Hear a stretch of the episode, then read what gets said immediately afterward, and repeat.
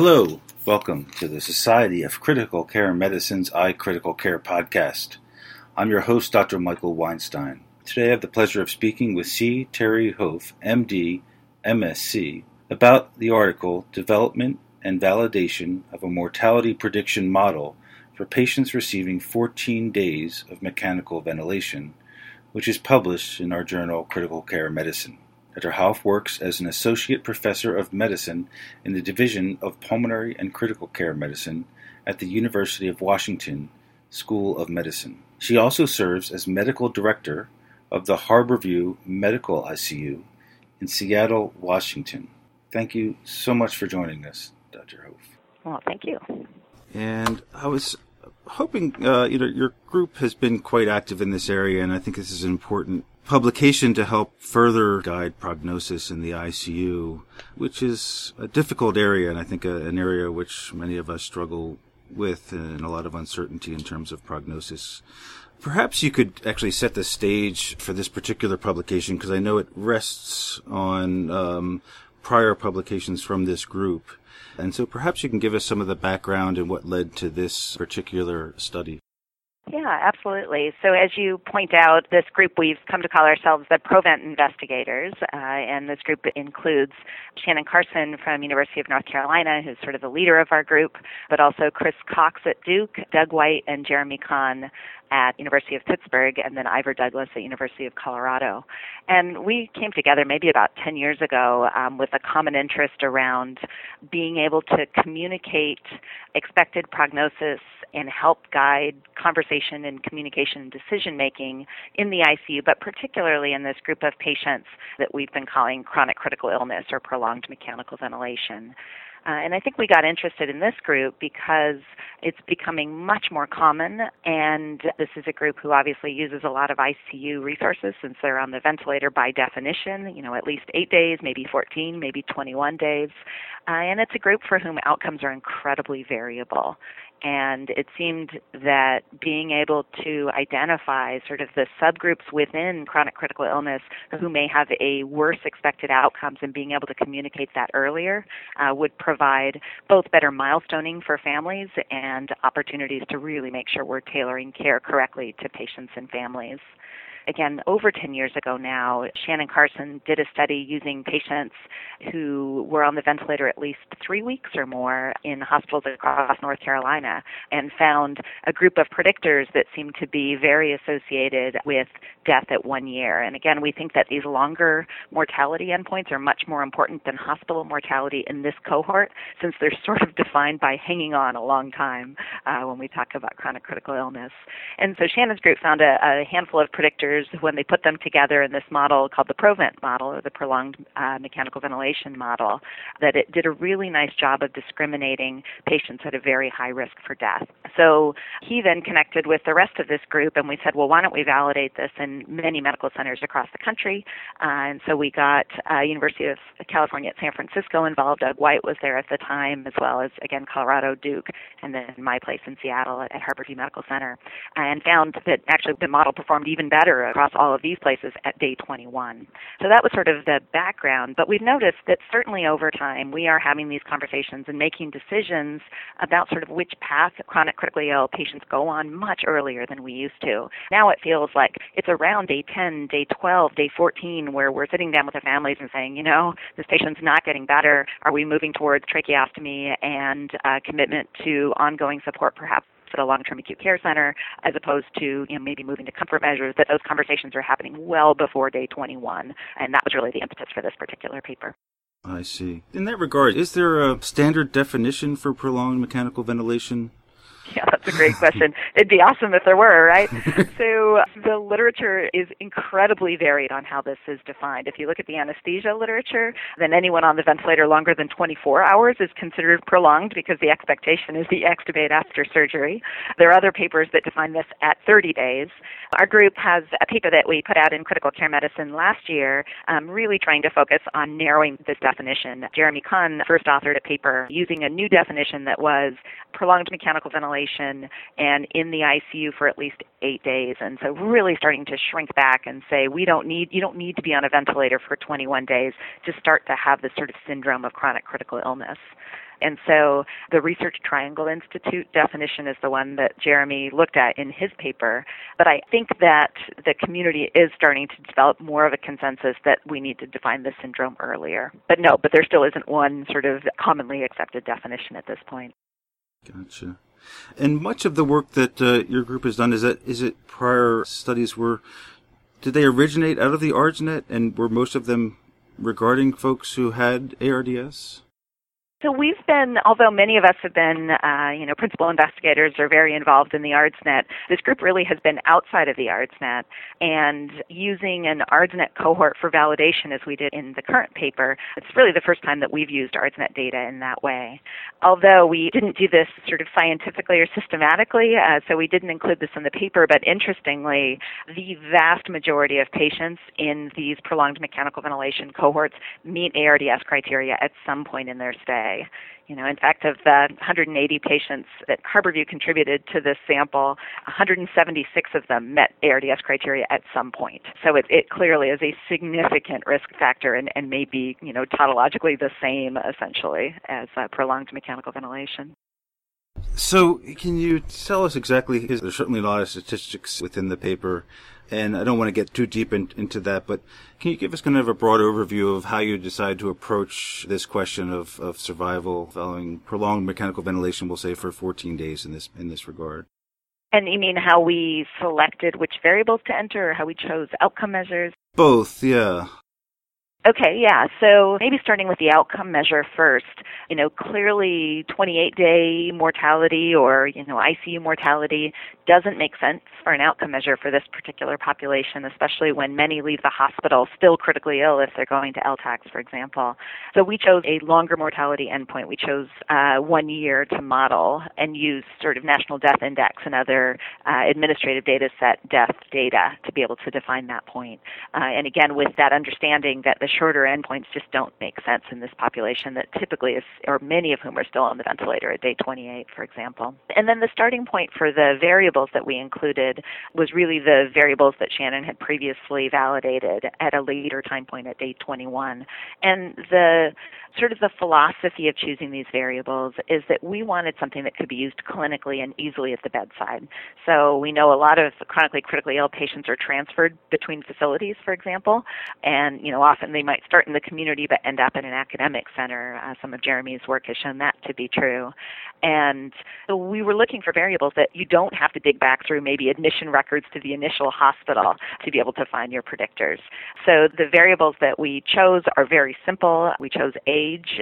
We sort of have two models. One's a continuous model, and then the other one is a scored model that you can kind of use your fingers to count out at the bedside.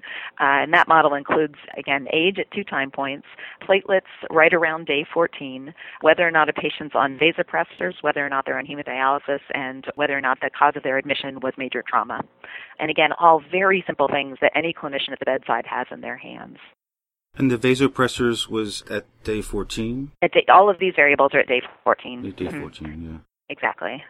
And those variables were derived from a larger set of variables, but those were the ones that were significant in multivariate analysis. Is that I understood it. Exactly. That's exactly right. So in our day 21 paper, we went through a much broader group of variables. And in the first paper, these included things like, you know, strength and premorbid disease and lots of other things, but found that this handful were the ones that best predicted this particular outcome, or at least by adding additional variables that it didn't change the model enough.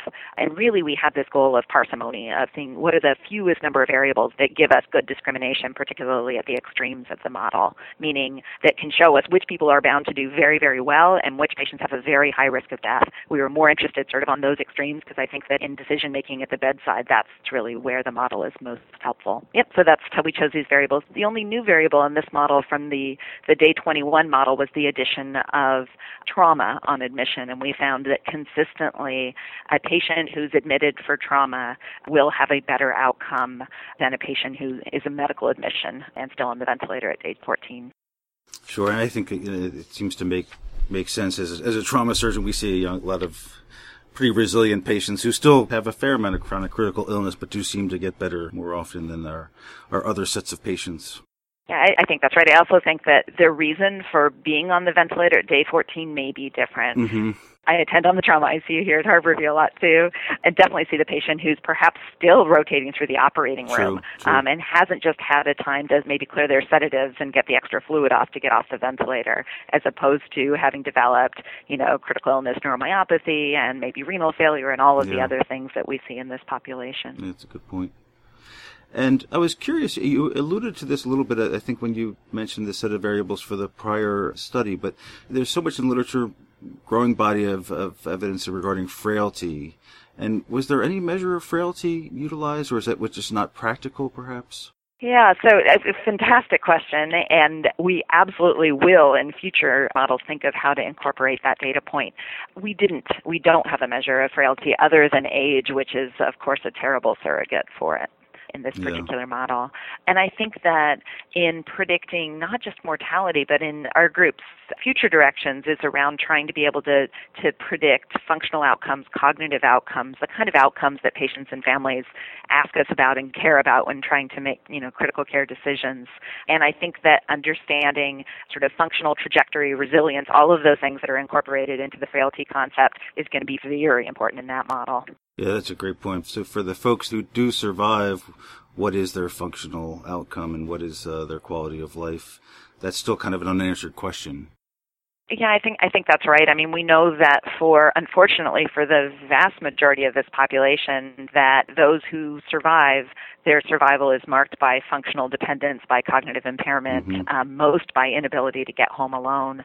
You know, Chris Cox, senior author on that very nice Annals of Internal Medicine paper, I forget which year, a few years ago now, where they followed a cohort of chronic critically ill patients over a year and looked at all of their transitions of care and then looked at their functional dependence and where they ended up. And of this cohort of patients all on the ventilator at least 14 days, only 11% were home and independent at the end of one year. Hmm. So very sobering Yeah, very sobering.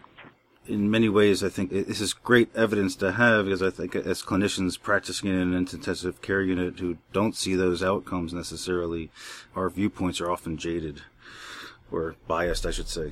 No, I think that's right. But I think it's important to recognize this variability of outcome in this cohort is in both directions. Uh, you know, we have in the paper, uh, we have our Kaplan-Meier plots of survival by Provent score.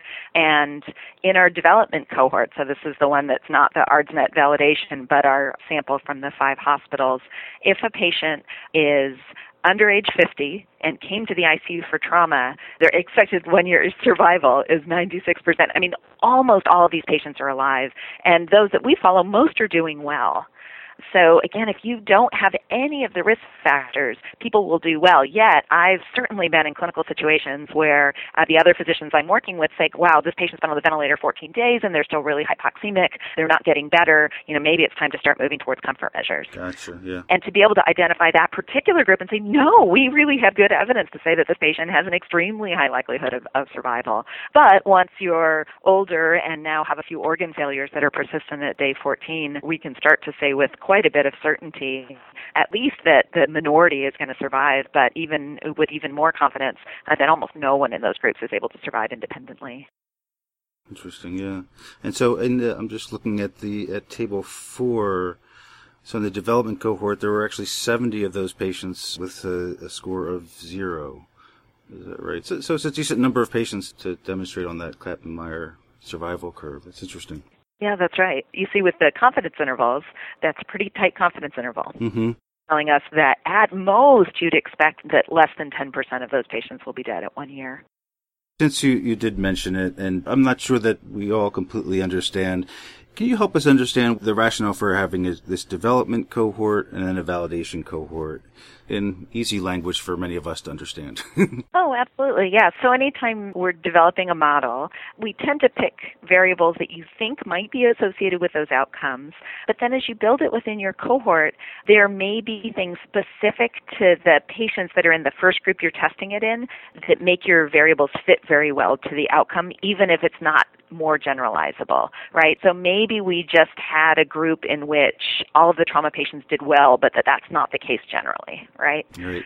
And so in model building, because you start picking, you know, scores, so for example, giving two points for people who are over age 65 in this cohort, it's possible that that again was unique to the cohort but not found in another sample. And so anytime that you're looking at a prediction model, it's really important to see if it's been validated in a completely separate population to show that this just wasn't a quirk of the first population, but rather something that, that is a, a broader truth that's generalizable to other populations. And ideally, if they can be patients, you know, from other centers as different as possible, then that's going to show a broader applicability of the model. And so, since again, all, pretty much all of everybody was involved in this group was connected with the ARDSNet as well, it occurred to us that we had the opportunity to look at these same variables in patients who were in the ARDSNet FACT study, the fluid and catheter treatment trial, because those patients had all of these variables measured within ARDSNet, and then were connected to a long-term outcome study run by Derek Angus called the EPAC, or the Economic Analysis of the Pulmonary Artery Catheter Trial, that followed patients to one year so that they could look at mortality and health related quality of life. So that data set had all of the data points that we needed and were, for the most part, completely separate. Now, instead of being at five hospitals, we're at 40 hospitals across the country and offered, again, an independent validation of our cohort. It's a bit of a funny cohort that we validated in, though, since they all had to have ARDS, which isn't necessarily true early in the course. Uh, you know, for our other sample, that that wasn't a, an entry criterion, and if patients died in the hospital, we knew for a fact that they were dead and they were included in the validation cohort. But then we didn't have outcomes for all of the FACT cohort. It was most of it, but not everybody. And so it ended up what we say enriched for death. So the mortality of the validation cohort is considerably higher than you would have seen across that entire population. But since we were trying to predict death, that actually worked out okay for us. I'm just trying to remember from the, the differences between the populations. They were a sicker population, is it?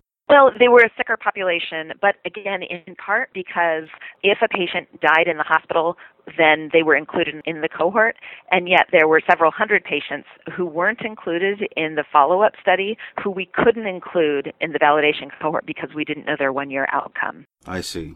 So it's kind of skewed towards the folks who died early. Exactly, exactly right. So it was it was enriched for that hospital mortality. I see. enriched. I like that term. Mm-hmm. What, what surprised you about your results? One thing is we were surprised at how well the model performed in the in the ARDSNet cohort. It performed basically the same as yeah. it did in our development, which is exactly what you want to see when you're building the model.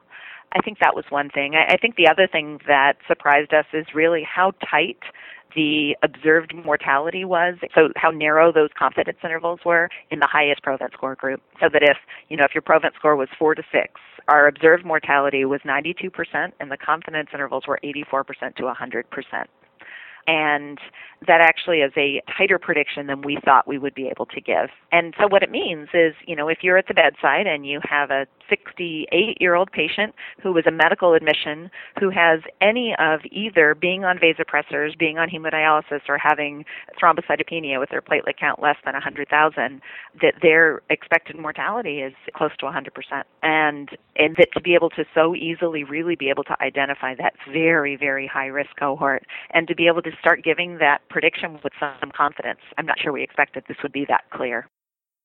It's interesting. I mean, even so, I can have a patient who's greater than 65, has a low platelet count, and is not a trauma admission, and that gets you to four points, right? Four points. Yeah.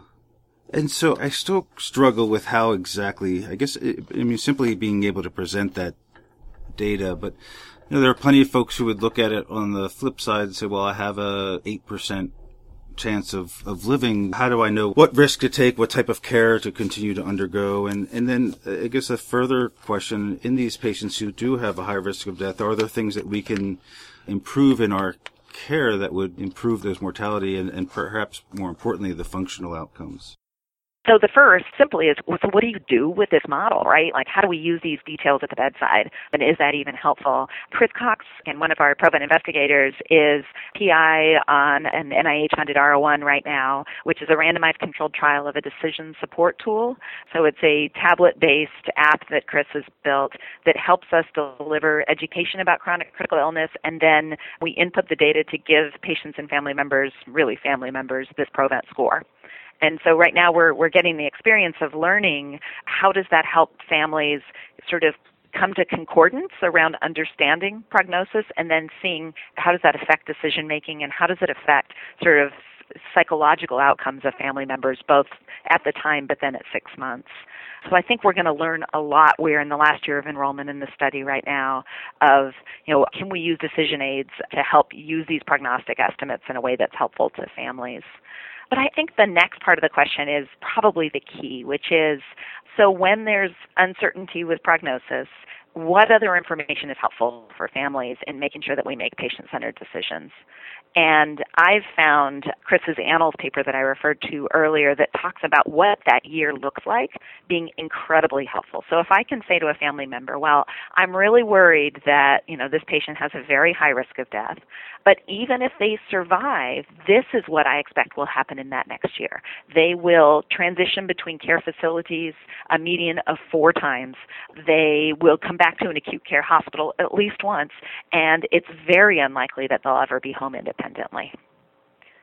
And then I think it starts to focus the discussion around how good is good enough when we look at particular patients' preferences and how, you know, what are they willing to endure for a small chance.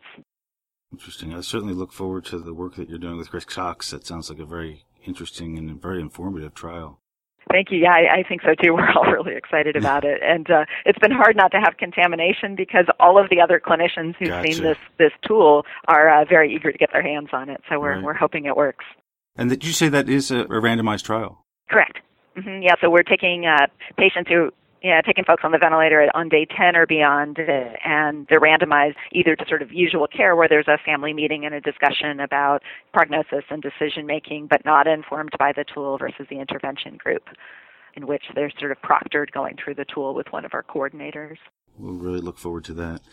Yeah, so, in terms you. of the second part of the question, what do you think that we could do better to improve these outcomes? Yeah, so I think the first piece is to try to prevent chronic critical illness. And I think that at least a significant proportion of it is preventable. I think that this early focus, there's the IHI and AHRQ and some of the other groups have been focusing on ventilator liberation recently and looking at decreasing sedative use so that your patient's interactive and you know able to participate in physical therapy um, and being able to keep their brain going. I think that's a huge piece. I actually think that fluid management is an important piece as well. I think that when people get sort of an additional liter positive per day after sort of resolution of shock, I think that we're much more likely likely to have patients who are still stuck on the ventilator around day 10, and that's certainly what the FACT trial showed us. So I, think that those are a few pieces that we can do.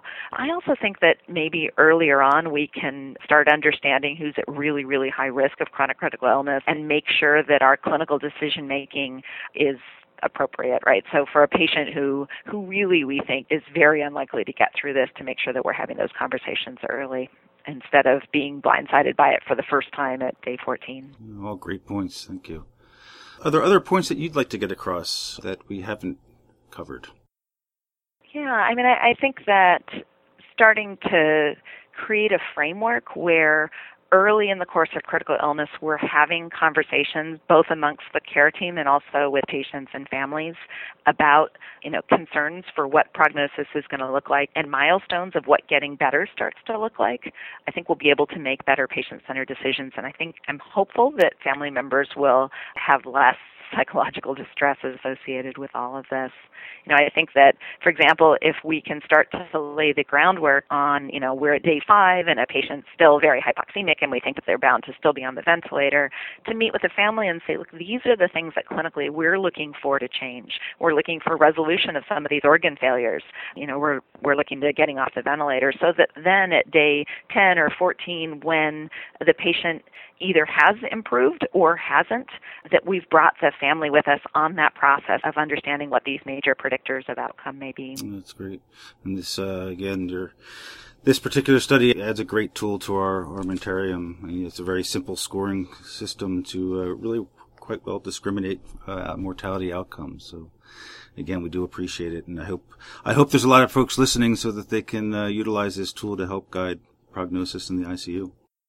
Thanks. Yeah, we, we hope so as well. And again, we're eager to be able to follow on the heels of this with a new tool that's going to predict some of those very important outcomes, the outcomes that patients and families ask for instead uh, around function. So, so hopefully uh, we'll get some good work moving forward in that direction. Great. Well, thank you so much for uh, your publication and your time for this podcast. Yeah, thank you very much, Michael. This has been great. This concludes another edition of the iCritical Care Podcast. For the iCritical Care Podcast, I'm Dr. Michael Weinstein. Mark your calendar to attend the 45th Critical Care Congress to be held February 20th to 24th, 2016 in Orlando, Florida, USA. This five day event will bring together more than 6,000 members of the critical care community from around the world and will offer opportunities to share creative and stimulating ideas, make valuable connections, and obtain inspired perspectives. Visit www.sccm.org slash congress to register and for more information. Michael S. Weinstein, MD, FACS, FCCM is an associate professor of surgery at Sidney Kimmel Medical College of Thomas Jefferson University in the Division of Acute Care Surgery. He is director of the Surgical Intensive Care Unit and executive medical co-director of the Thomas Jefferson University Hospital Center for Critical Care. His clinical and academic interests relate to palliative care integration in the ICU, communication and language in medicine, clinical ethics, and global surgery board certified in surgery, surgical critical care, neurocritical care, and hospice and palliative medicine. Weinstein is a fellow of the American College of Surgeons and the American College of Critical Care Medicine. The iCritical Care podcast is copyrighted material and all rights are reserved. Statements of fact and opinion expressed in this podcast are those of authors and participants and do not imply an opinion on the part of the Society of Critical Care Medicine or its officers or members. To contact the editorial staff of the iCritical Care podcast with questions, comments, or ideas, please email icriticalcare at sccm.org or info at sccm.org.